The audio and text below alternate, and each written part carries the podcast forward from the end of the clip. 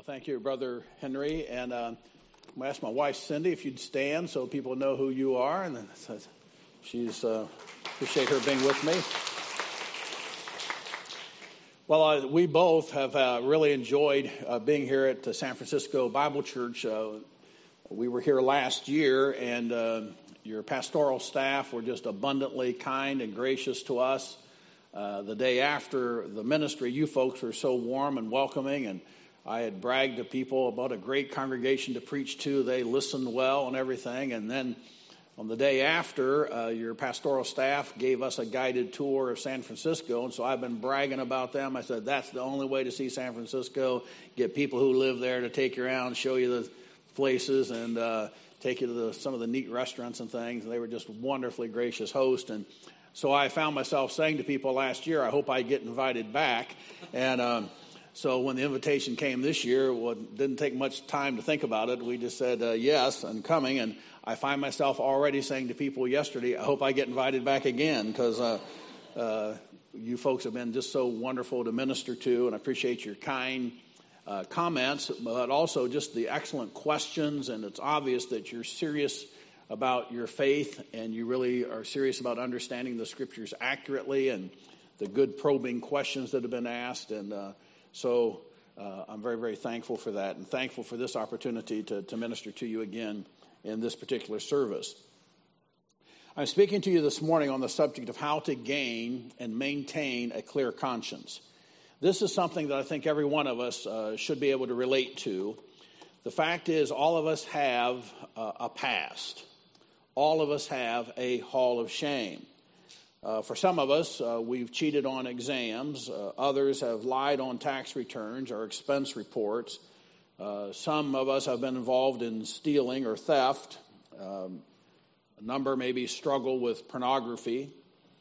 Uh, some struggle have a past of gossip. Many of us struggle with sinful anger or various forms of sexual sin. Uh, maybe even some have paid for an abortion Maybe some have had an abortion. Um, and the list could go on and on. The fact is, we all have a past. And um, this message could be entitled, How to Deal with What is in Your Hall of Shame. With uh, thinking about our past and uh, what uh, God views of it, it leads to the question that we're going to start with, and that is, What is guilt? The Bible talks about this. Um, guilt is, first of all, a legal and a judicial term that implies criminal responsibility in the eyes of a court of law, whether that court is human or divine. Or another way of putting it is guilt is liability or culpability to punishment for wrongdoing. Now, if you were to meditate on those definitions for just a moment, a couple things should stand out to you. Guilt assumes that somebody in proper authority has a set a standard. They've established a standard, and that standard has been violated. So, for example, when the government sets the standard and we violate it, we tend to say people broke the law or we broke the law. If parents set the standard and children violate it, we tend to say the children disobeyed. If God sets the standard, we tend to say we sinned or we transgressed. But a standard had been set and it had been violated. Another way of thinking about this is to be reminded that we all have done things by nature and by choice that make us guilty before a holy God. For example, Romans 3:10 says, "There is none righteous, not even one." I mean, there's none of us that are totally right. We all are guilty. We've all done things that are wrong. Verse 23 says, All have sinned and come short of the glory of God. And Romans 6:23 says that the wages of sin, wages are what you get for what you've done. The wages of sin is death. In other words, what we deserve for our sin is both physical and, and spiritual death. The wages of sin is death, but the free gift of God is eternal life through Jesus Christ our Lord. We've all done things by nature. We all come into the world we're just we're sinners by nature. We're just bent towards sin. I think one of the evidences of that is that nobody has to teach a child how to lie, cheat, or steal or beat up on their sibling. I mean, it's just, it's in us. We're just bent toward violating God's principles and God's standards. Now, God has given us a conscience to make us aware of our violation of His standard. And our conscience is an inner witness to spiritual and moral truth. But the challenge is, is that our knowledge of what is good and right can be distorted by Scripture. Uh, excuse me, to be distorted by sin. That's what uh, Romans chapter 1 points out. For example, Romans chapter 1, verse 21 says that even though they knew God, they did not honor him as God or give thanks, but they became futile in their speculations, and their foolish heart was darkened. That means that our conscience, which was made us alert to God and to moral truth, was darkened. It was perverted. Later, verse 22 says, professing to be wise, they became fools, thinking that we were choosing to be so smart that we end up violating God's principles when we think we're wise and we just turn out to be absolutely foolish in doing that.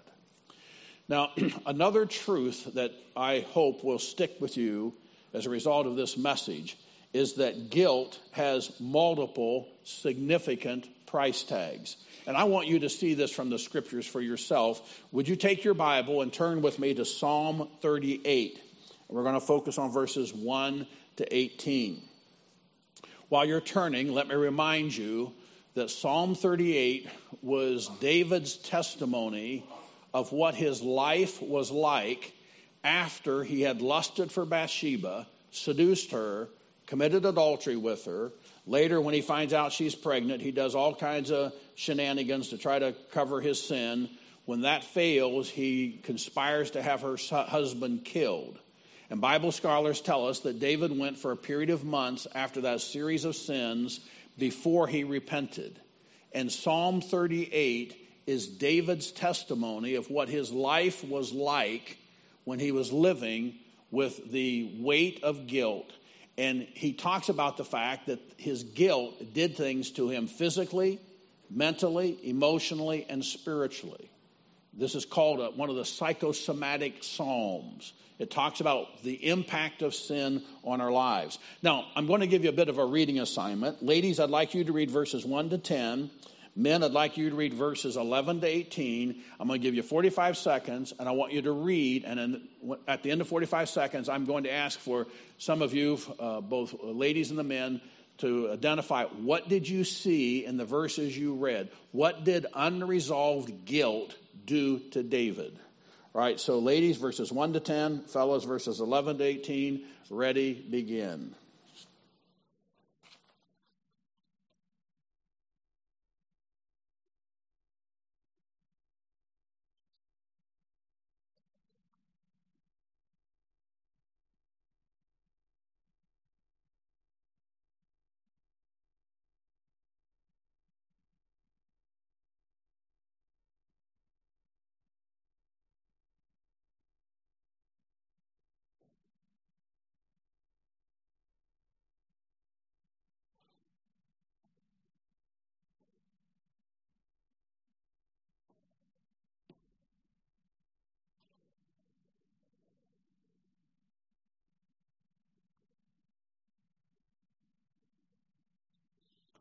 All righty, time. Now, ladies, uh, what I'd like you to do is uh, raise your hand so I can recognize you, then speak in a loud, clear voice. What did you see in the verses you read? What did unresolved guilt do to David in the verses you read? Who'll be first?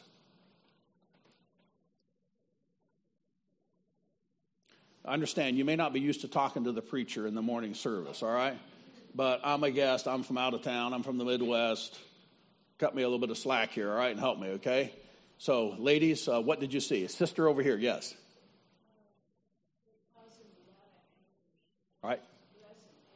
Stress and anguish. All right, thank you. Somebody else. Yes. All right, affected his health. All right, thank you. Somebody else.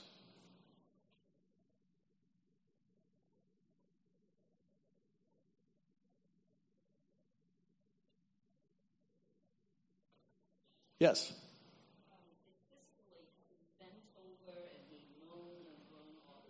Yeah. Yeah.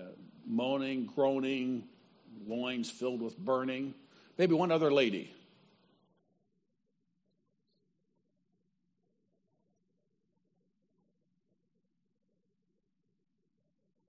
Yes.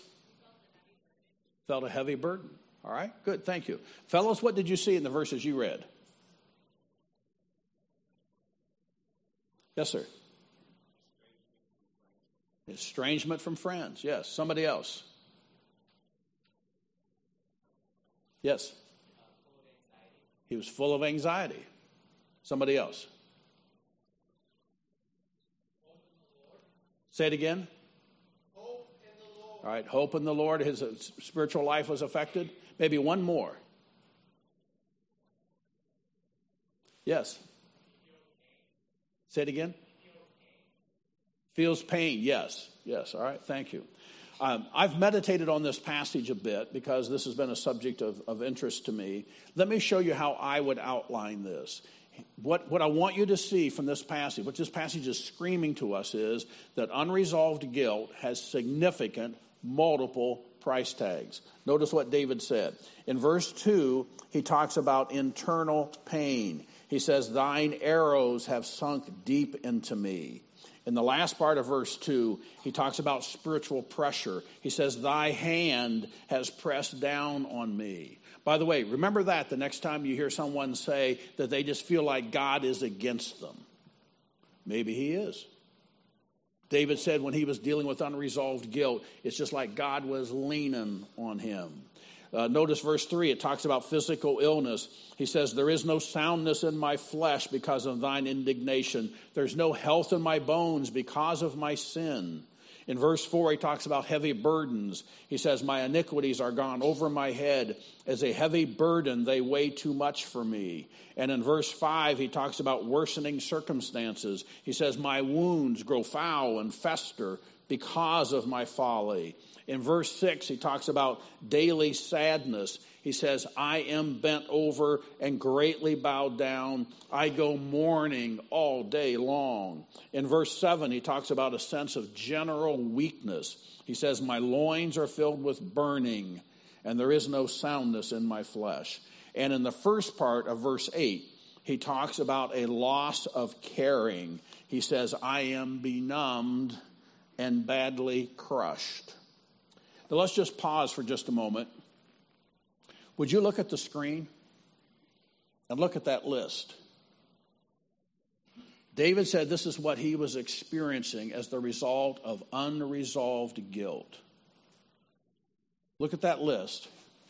In our culture here in the United States, when people describe themselves like that, they are usually said to be what? Depressed. And I'd say to you folks, I mean, look at that list. If you feel like this, or somebody you care about feels like this, for the same reason David felt like this, because of unresolved, because of sin and the guilt that comes with it, then listen to me. The latest pill coming down the pike, the latest pharmacological solution, or the, the latest psychological way of dealing with that when you feel like this, for the same reason David did, it is a very shallow treatment of a very deep problem. And all it will do is camouflage the symptoms, it will not deal with the root issue. Now, I understand that there can be causes of depression other than sin and guilt. But I am suspicious that there's a lot of people today being treated for what's being called depression when in reality, what they need help on is dealing with their sin and their guilt and the heartache that comes from it. Now, look at that list one more time. Part of what strikes me about Psalm 38, what you see on the screen, this is just the first half. Let's go on. In 8b, he talks about an inward agitation. He says, I groan because of the agitation of my heart. In verse 10, he talks about heart palpitations. He says, My heart throbs, my strength fails me. In verse 10b, he, he mentions sad eyes. He says, The light of mine eyes, even that has gone far from me. In verse 11, he talks about a sense of aloneness. He says, My loved ones and my friends stand aloof from my plague, and my kinsmen stand afar off. In verse 12, he, he talks about feeling threatened. He says, those who seek my life lay snares for me, and those who seek to injure me have threatened destruction, and they devise treachery all day long. In verse 17, he speaks about sorrow. He says, My sorrow is continually before me. And in verse 18, uh, he talks about anxiety. Listen to what he says I am full of anxiety because of my sin. I want to say it to you one more time. This is part of what I hope you'll take away from the service today is the understanding that unresolved guilt has significant multiple price tags. It's a big deal. Now, the good news is uh, God has given us a solution. He's given us a path to deal with our, our guilt, and we can gain a clear conscience.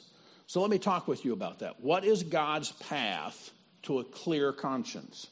Well, the path to a clear conscience starts with acknowledging your sin and your guilt to yourself.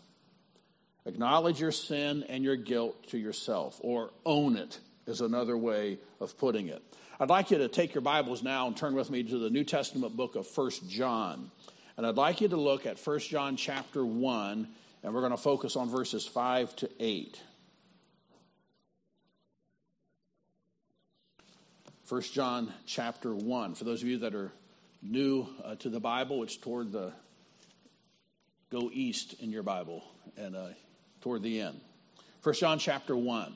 Now, many of you are aware that this book was written to give us the assurance of salvation, that follower, to tell us how followers of Jesus Christ can know that when they die, they're going to go to heaven. Would you notice how the book that was designed to give us assurance of salvation, notice how it begins? We start with 1 John 1, verse 5. He writes, This is the message that we've heard from him, and we announce to you that God is light, and in him there's no darkness at all. If we say that we have fellowship with him, and yet we walk in the darkness, we lie and do not practice the truth. But if we walk in the light as he himself is in the light, we have fellowship with one another, and the blood of Jesus, his son, cleanses us from all sin. If we say that we have no sin, we are deceiving ourselves and the truth is not in us. So, John begins his book that's designed to give us assurance of salvation by stating that one of the ways you can know a person is genuinely born again is the fact that they admit they sin. They're willing to acknowledge it, they're willing to own it. Now, you may think, okay, what's the significance of that? Well, it becomes significant when you compare that perspective to our ancient ancestors. Think about Adam and Eve. Remember Genesis chapter 3, after Adam and Eve had sinned?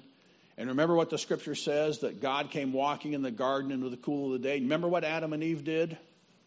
Four things. After they sinned and God comes, they ran, they hid, they sewed fig leaves to cover their tracks, and they blame shifted. And all of us are born into this world with a sinful nature, just bent, we're sinners by nature and later sinners by choice. And all of us come into the world bent on handling our sin in the way our ancient ancestors did. And that is, we come into the world just inclined that when we sin, our tendency is to run, hide, sow fig leaves in some way, and blame shift, put it on somebody else or something else, and shift the blame away from ourselves. That's why John is arguing that one of the marks of a person who has been truly born again is that they will admit they have sinned. They will own their sin and their responsibility for it. This tendency to cover our tracks is described in Proverbs 28, verse 13, where the Bible says, He who conceals his transgressions will not prosper. That's the tendency of our flesh to try to conceal our transgressions to cover, uh, to cover our tracks. So, to put it simply, if you want to deal with your own guilt, the path that leads to a clear conscience starts with you saying, I'm a sinner. I sinned. I did what's wrong. I was responsible. And you owning it rather than blame shifting and the other things that our, our, our flesh tends to do. Acknowledge your sin and your guilt to yourself. God's path to a clear conscience also involves confessing your sin to God. Confess your sin to God. Now, if your Bible is still open, the very next verse from where uh, I stopped reading is verse 9, 1 John 1 9. Many of you uh, have this underlined in your Bibles. This is a great verse for memorization and meditation. The scripture says, if we confess our sins. Now, notice it doesn't say if we sin. God knows we're going to sin. The question is not, are you going to sin? The question is, are you going to confess it? If we confess our sins, he is faithful and righteous to forgive us our sins and to cleanse us from all unrighteousness. Let me talk with you about the definition of that word confess. The word, uh, tr- the Greek word that's translated confess, was a combination of a couple of different Greek words. One of them was the word homo, which means one, and the other one was the word legeo, which is a verb that means to speak.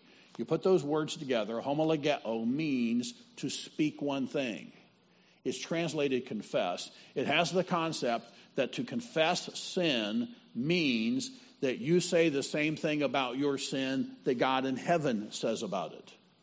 And if you pay attention to uh, the, what the Bible says, like in the Old Testament, right from the very beginning, uh, you'll discover that that sin was a big deal. That's why Adam and Eve, after their sin, they're expelled from the Garden of Eden. And, and there's various curses that are pronounced on them, some of which we still are dealing with. Like every time you pull a weed out of your flower garden or vegetable garden, you're dealing with some of the results of Adam and Eve's sin.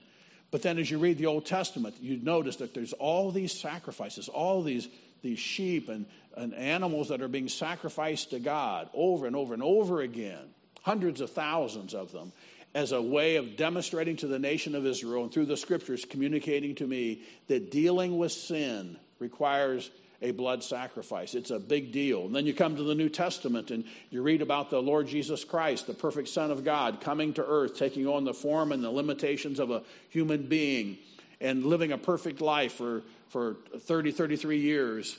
And at the end of which, he allows wicked men to crucify him on the cross, and he dies as the penal substitute, as the one who's bearing the penalty for our sinfulness. If he had been just a man, he could have died one man for one man. But he was not. He was the infinite God man. And because of that, he was able to die and pay the penalty for all of our sins and make it possible for God the Father to show mercy to us righteously. Sin's a really big deal. And to confess sin means that we come down hard on it. And I think, uh, you know, the tendency that I see in myself and I see with, with others at times, I think we have a tendency to have what could be called an oops view of sin. Oops, did it again. Oops, did it again. Oops, did it again and our view of our sin is reflected in our confession of sin. I mean, think, think about the last time you confessed sin. You do that every now and then, don't you? Occasionally get around to that? Well, think about the last time you did it. What'd your confession sound like? How hard did you come down on your sin? How hard were you on yourself and grieving over what you'd done to God and so forth. I'll, I'll tell you an incident that made me, that, an incident that helped me to really start thinking about this subject. In one of my previous uh, jobs, I was the state representative for our fellowship of churches in Indiana. And we had about 123 churches, and I was basically like a pastor to pastors and a consultant to churches. And in that role, I got to speak in different churches across the state. And on one particular Sunday morning, I was preaching up in the northern part of the state. And after the service, I uh, was invited to the home of one of the, the prominent uh, leaders. And um, after a while, uh, the husband called us to the table. It's beautifully set. And uh, they invited some of their friends from the church over as well. And so we sat down, and the husband says, Well, before we uh, eat, let's uh, pray together. And he prayed and quickly thanked God for his wife and her obvious hard work uh, preparing uh, the meal for us. And he thanked God for the church and how the church had been a blessing to their family. And he thanked God for some of their special friends that are around the table. And he thanked God for uh, my message that morning and asked God to bless it. And he gets right down to the end of his prayer and he says, And Lord, if any of us have sinned since we got up this morning, please forgive us in Jesus' name, amen. And the words came out so smooth, it's like he said this a thousand times. And Lord, if any of us have sinned since we got up this morning, please forgive us in Jesus' name, amen. And I'm sitting there with my head bowed, and I am stunned. I mean, this guy's a leader in one of our churches. Uh, we're, we're, a, we're a group of churches that take pride in being good theologians and good students of the scriptures and thinking carefully about theology. And I'm thinking, does this guy think that by saying those words, he took care of anybody's sin around the table by saying that? I'd say to you, that is an oops view of sin. Just tack something on when you're thanking God for the food. Now, before you think too critically of that guy back in Indiana, let me ask you something one more time. What'd your last confession sound like? I have learned as a counselor that sometimes people will come to me grappling with guilt. And I've had people say, Randy, I've confessed my sin to God, but I still feel guilty. And with some of those, you know what I've discovered?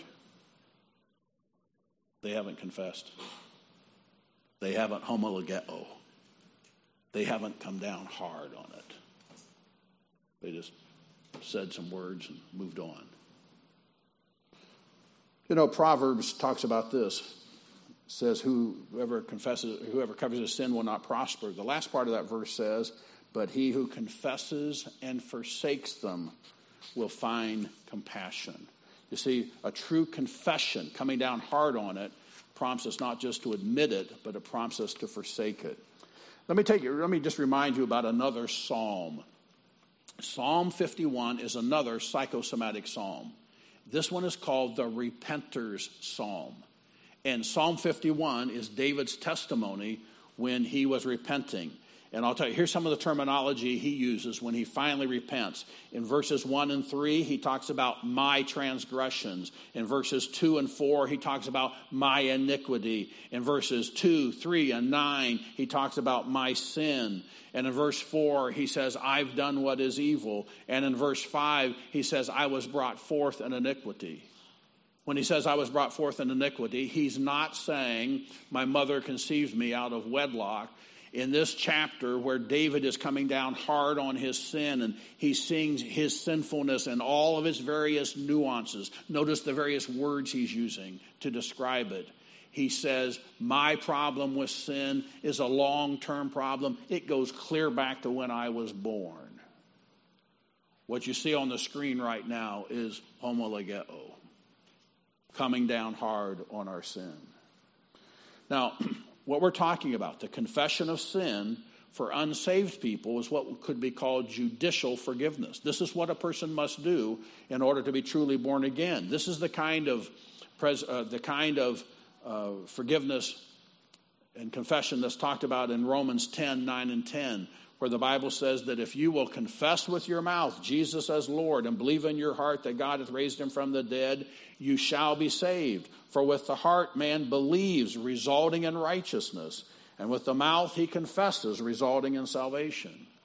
That means for every one of you here, if, if you've never trusted Jesus Christ as your Savior and acknowledge your need, not just for an occasional cleaning from sin, but I mean, you, you need to be forgiven of your sinfulness then I want to say to you that forgiveness is available today to you through Jesus Christ. But it is not automatic. You must confess your sin. But many of you here would profess to be followers of the Lord Jesus Christ. That is, you're in the family. Well, I want to draw your attention to what happens two verses later in the book of First John, where we were just a moment ago. Uh, First John chapter 2, 1 and 2 says, My little children, I'm writing these things to you that you may not sin. And if anyone sins, we have an advocate with the Father, Jesus Christ the righteous. And he himself is the propitiation or the satisfaction for our sins. That is, he paid the price for our sins, and not for ours only, but also for the whole world. Well, what is God's path to a clear, clear conscience? It involves you owning responsibility for it, and then you confess it, you acknowledge it, not just to yourself, but you acknowledge it to God and cry out for His forgiveness. The third step in gaining a clear conscience is to confess to appropriate people. Confess to appropriate people. Here's a significant passage of Scripture where Jesus Christ is teaching in what's called the Sermon on the Mount in Matthew chapter 5. And in verses 23 and 24, he says, If therefore you're presenting your gift at the altar, and there you remember that your brother has something against you, leave your offering there before the altar and go your way. First be reconciled to your brother, and then come and present your offering. Now let's take that teaching and try to apply it to our current um, culture and circumstances. What this is teaching is a week from today, when you're back here in worship, or you may be uh, in your travels at another location. What he's saying is, is if you're in the middle of the worship service and you come to that part where the offering is being taken, and we all know how important the offering is, right?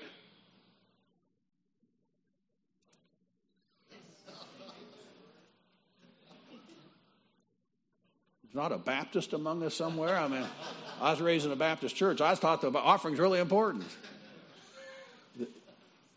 The offering's really important, right, folks? All right, thank you. You can relax a little bit there, Pastor.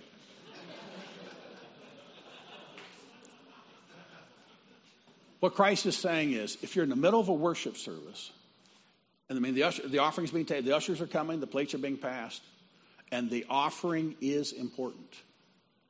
But what Christ is saying is, if in the middle of the offering, as important as that is, you remember that somebody's got something against you, more important than you finishing the offering is you getting up and go get it settled. The followers of Jesus Christ are to be the kinds of people who are, who are quick to try to resolve interpersonal conflict. Confess to appropriate people. It's not just that particular passage that talks about this. Think about this uh, passage. James chapter 5 verse 16 says, "Therefore confess your sins to one another and pray for one another so that you may be healed. The effective prayer of a righteous man can accomplish much."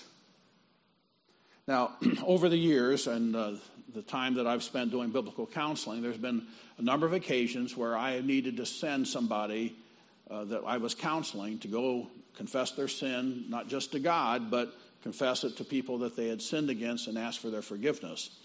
And uh, in uh, my early years of counseling, I made the significant mistake of sending somebody to go confess sin, but not teaching them how to do it. And uh, I failed them as their pastor and as a biblical counselor and needed to later seek their forgiveness. So now I've learned that anytime I'm going to send somebody to go confess sin, I teach them to think of saying something like this God has convicted me of how wrong I was when, and then you name the sin. When I lied to you, when I pushed you, when I stole from you, when I slandered you, what, whatever it was. God has convicted me of how wrong I was when I, I know I sin not only against God, but also against you. I've confessed my sin to God and ask His forgiveness. I also want to confess my sin to you and ask your forgiveness. Will you please forgive me? Now, think about that paragraph for just a little bit. Most people would say there's three or four things about that paragraph that stands out to them. Number one, is all of the eyes. That's the owning it. Other people have noticed not only just the eyes, but the total lack of talking about the failures of the other person. Because sometimes when we're going to confess sin to people, the people we're going to confess to, uh, they may have some things they need to confess to us too. All right? But you notice there's a total lack, there's a total focus on oneself and personal responsibility. A lot of people would also talk about the fact that there's that vertical element. Mark it down, folks. Anytime you sinned against another person, you know you violated one of God's principles. I do think it's possible for us to sin just against God, but those would be wrong motives, uh, things that would be done totally in private that would only be known to God, and in that case, we confess to God. But anytime we've violated his principles and, and, we've sinned against individuals, we've certainly sinned against God. And so our confession of sin needs to start with confessing to God, and then it's applied to other people. And the fourth thing that most people pick up on as they meditate on this statement is look at the last line Would you please forgive me? You see, this is one of the major differences between how the world handles broken relationships and how Christians are. The world apologizes. The Bible nowhere talks about apologizing. Apologies are for the oops in life. If, for example, uh, later today, if you're at a restaurant and and you are standing in line and you go to move forward and you happen to stumble and bump somebody, well, apologize. Say, hey, I'm sorry. All right? But don't apologize for sin. When it comes to sin, we confess sin and we seek forgiveness. There's a world of difference between those two. And in seeking forgiveness, you want to ask the individual, Would you please forgive me? Now, I've observed that oftentimes, even people who've been Christians for a length of time are uh, nervous or awkward when somebody confesses sin to them and wants to ask for forgiveness. And there's a tendency that when you confess sin to somebody, even if they're a longtime Christian, there's a tendency that they will deflect the question or they'll minimize the issue. So you have to be ready. I advise my counselees you get ready to ask the question three times if necessary, three shots on goal if that's what it takes. All right? So you may go to confess your sin to somebody and you may hardly even be done. They're going to say, hey, that's all right, brother. Still love you. It's water over the dam, water under the bridge. Everybody has bad days. You know, Jesus still loves us both. But they won't answer the question Would you please forgive me? And I've discovered with my counselees that if they only ask once and they don't get a yes or no, they're going to come back and say to me, Well, I went and confessed to the person like you told me I needed to, and they didn't say yes or no. What do I do now, counselor? So I've learned there's value that when you're going to confess sin to somebody, you prepare yourself that if necessary, I'll ask the question three times. So you may confess your sin to somebody that you've sinned against and ask their forgiveness and they deflect the question, they minimize the issue, and you may need to say, listen, no, excuse me, I wasn't having a bad day, I was having a sinning day. And I know that what I did was wrong. I've really been convicted about it. I've asked God to forgive me, but I know I sinned against you. Let me just say to you one more time I know I sinned against you. Would you please forgive me? And I have found that if you have to ask up to three times, and you do that humbly, that uh, you'll be able to walk away and say, Well, I, I, don't know what else I can do right now. I mean, I was humble, I did admit what I did wrong, and I did ask them to convict me, uh, to forgive me, forgive me, excuse me. Now, before I leave that, let me just make one um, observation. If somebody comes to you and it appears that they're trying to confess sin and seek your forgiveness, and they may not have their statement as tight and precise as what you're seeing on the screen right now, but they're making a, an effort to acknowledge their sin and to ask for your forgiveness. Listen to me, Christians. Answer the question. And the answer, when anybody is seeking our forgiveness, the answer from a godly Christian when they ask us to forgive them is what? Yes. yes. Absolutely, I'll forgive you. Not because I'm such a wonderful Christian, but because I know how much I've been forgiven. And what you've done against me is just a tiny bit compared to what I've done to God. So he's graciously forgiven me. Yes, I will forgive you. Well, let's move on. We're talking about the path to a clear conscience. It starts with acknowledging your sin to yourself, confessing your sin to God, confessing to appropriate people. And then, point D in our outline, you need to make restitution. Make restitution. Let me give you a definition. To make restitution means to repay someone for the loss they experienced because of your sin. To repay someone for the loss they experienced because of your sin. Here's some verses that talk about this. In Luke chapter 15, verses 8 and 9, 18 and 19, this is the passage talking about the prodigal son. And at this point in the story, he has hit bottom. And like so many people, he, he sees the light when he feels the heat. Light, life is hard and it brings him to the point of repentance. And he says, I will get up and I'll go to my father and I'll say to him, Father, I've sinned against heaven and in your sight. I'm no longer worthy to be called your son. Make me as one of your hired men. At this point, he squandered the money that he had inherited. All he has left at this point is his body. And I think when he's saying to his father, Make me as one of your hired men, this is an effort at making restitution because all he has with which to make repayment for the loss that the father experienced at this point is his body. That's why he says, Make me as one of your hired men. Here's another passage that talks about this important matter of restitution. In Luke 19, verse 8, the Bible says that Zacchaeus stopped and said to the Lord, Behold, Lord, half of my possessions I will give to the poor, and if I've defrauded anyone of anything, I will give back four times as much. Now, think about what he's saying, folks. He's going to give away half of his possessions. And then for with people he's defrauded, he's going to give back four times as much. So think about that. If he's defrauded somebody and he's gained $100 deceitfully, he's going to give back how much? If he's defrauded and he gained $1,000 deceitfully, he's given back how much? If he gained $10,000 deceitfully, he's given back how much?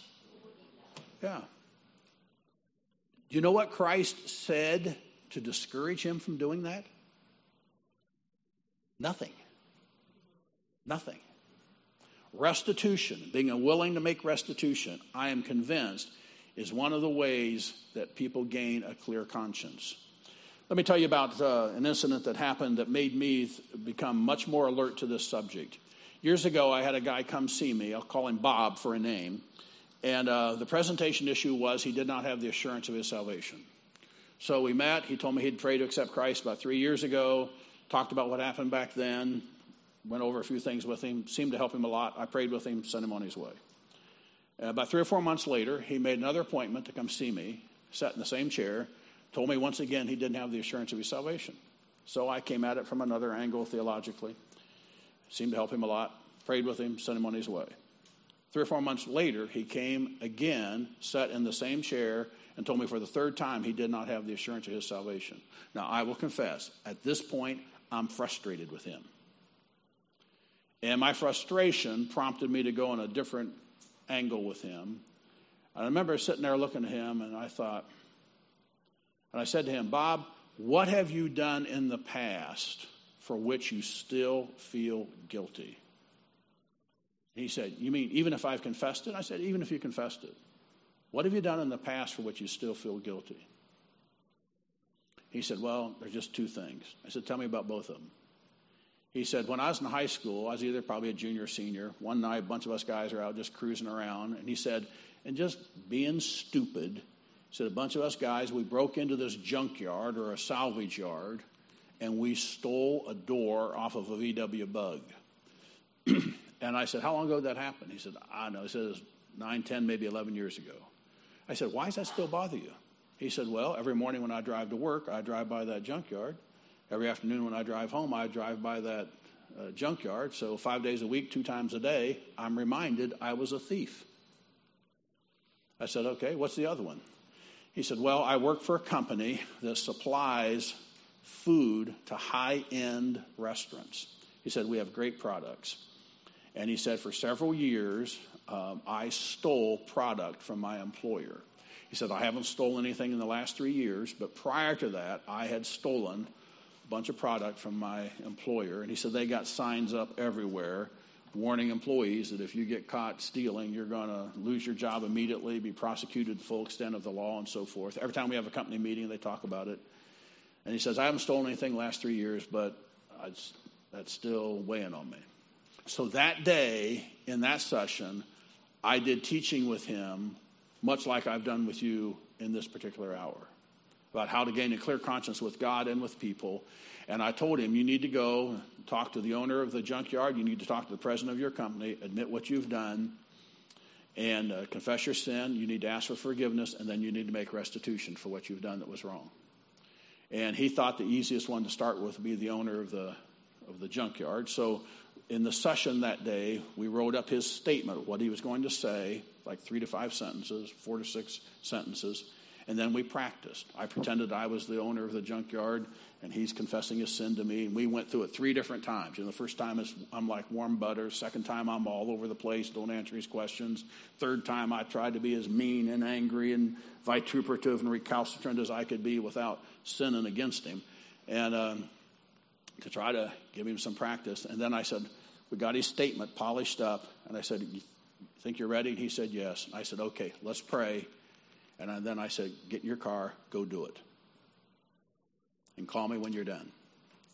And about an hour or so later, he called, and uh, I had alerted him. Now, when you walk in, the guy working at the counter probably is working for minimum wage. That's not the guy who can, can, can forgive you for what you did, you know, in the past. You need to ask for the owner or the owner's key man on the property.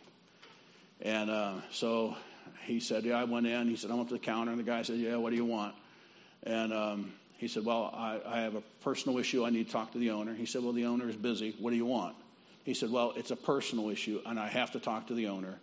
And I said, What'd the guy do? He said, Oh, he shook his head at me. And then he turns around and yells, Hey, Matt, some guy out here's got a personal issue with you. And of course, uh, people up and down the counter, they quit their conversation. Everybody's paying attention to what's happening here. So pretty soon, Matt comes out and he said, Yeah, what's on your mind? And Bob said to him, Hello, my name is so and so. And several years ago, when I was in high school, some buddies and I broke into your facility and we stole a door that went off of a, goes on a VW bug. And about three years ago, I became a Christian. I'm aware that what I did was wrong, and I've come today to confess my sin to you and ask if you'd forgive me, and then I want to pay you for the door.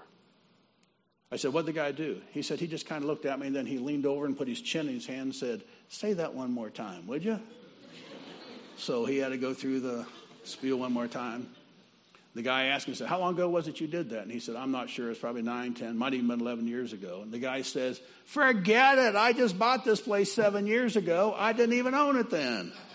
And he said, No, I can't forget it. That's why I'm here.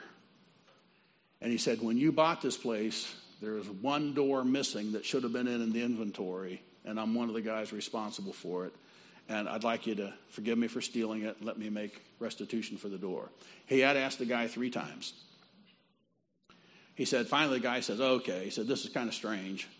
He said, I never had this happen before, but I said, I think you're, I understand what you're trying to do. He said, all right, if it'll make you feel better, um, for me to say, I forgive you for stealing that door I've never missed, then I forgive you. Now, do you feel better? And uh, Bob said, Yeah, I do. Thank you a lot. then he said, I'd really like to make restitution for the door. And the guy said, I don't know what doors were selling for back then. Don't know what kind of shape it was in. Just forget. He said, No, I can't forget it.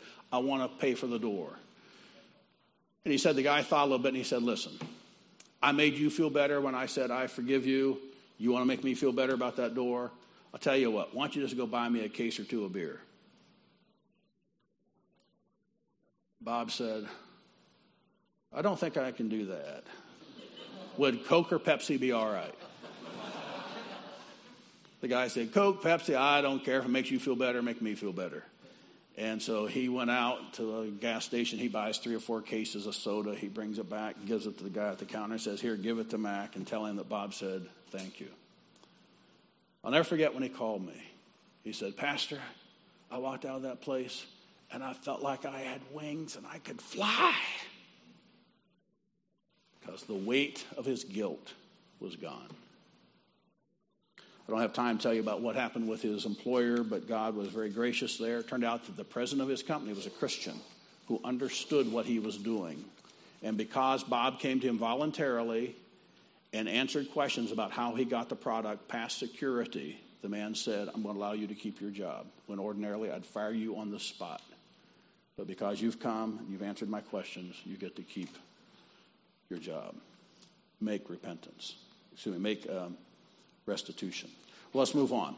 There's a final step, that is, you need to manifest genuine repentance. Repentance is a change of thinking that leads to a change of behavior. It involves a turning from sin and sinning to God and godliness. It's a change of thinking that leads to a change of behavior. The Bible talks about changing our thinking in 2 Corinthians 10:5 where it says we're destroying speculations and every lofty thing raised up against the knowledge of God and we're taking every thought captive to the obedience of Christ. But the Bible talks not just about change thinking, it talks about change behavior. For example, in Romans 6:19 the Bible says that just as you presented your members as slaves to impurity and to lawlessness, resulting in further lawlessness, so now present your members as slaves to righteousness, resulting in sanctification. Manifest genuine repentance. If there's no changed behavior, then there's in reality no changed thinking. Repentance involves a change of thinking that leads to a change of behavior. So, what we've talked about, how to gain and maintain a clear conscience, means that you acknowledge your sin to yourself. You own it. You confess your sin to God. You confess to appropriate people. You make restitution. And then you manifest genuine repentance. I started by pointing out to us, pointing out to you that all of us have a hall of shame we're all guilty before God. We've all sinned against our fellow man. And today I've shown you how you can handle your guilt. Your problem right now is not a lack of information. You know what you should do. The challenge that you're facing is one of obedience and application. And I want to exhort you to obey each part of the outline and rejoice with the freedom of a clear conscience before God, and before man, to deal with God and man today, this week, deal with it quickly by God's grace. Let's pray. Father, I pray that you will bless the preaching and teaching of your word to bring about growth and change that will bring honor and glory to you. In Christ's name I pray. Amen.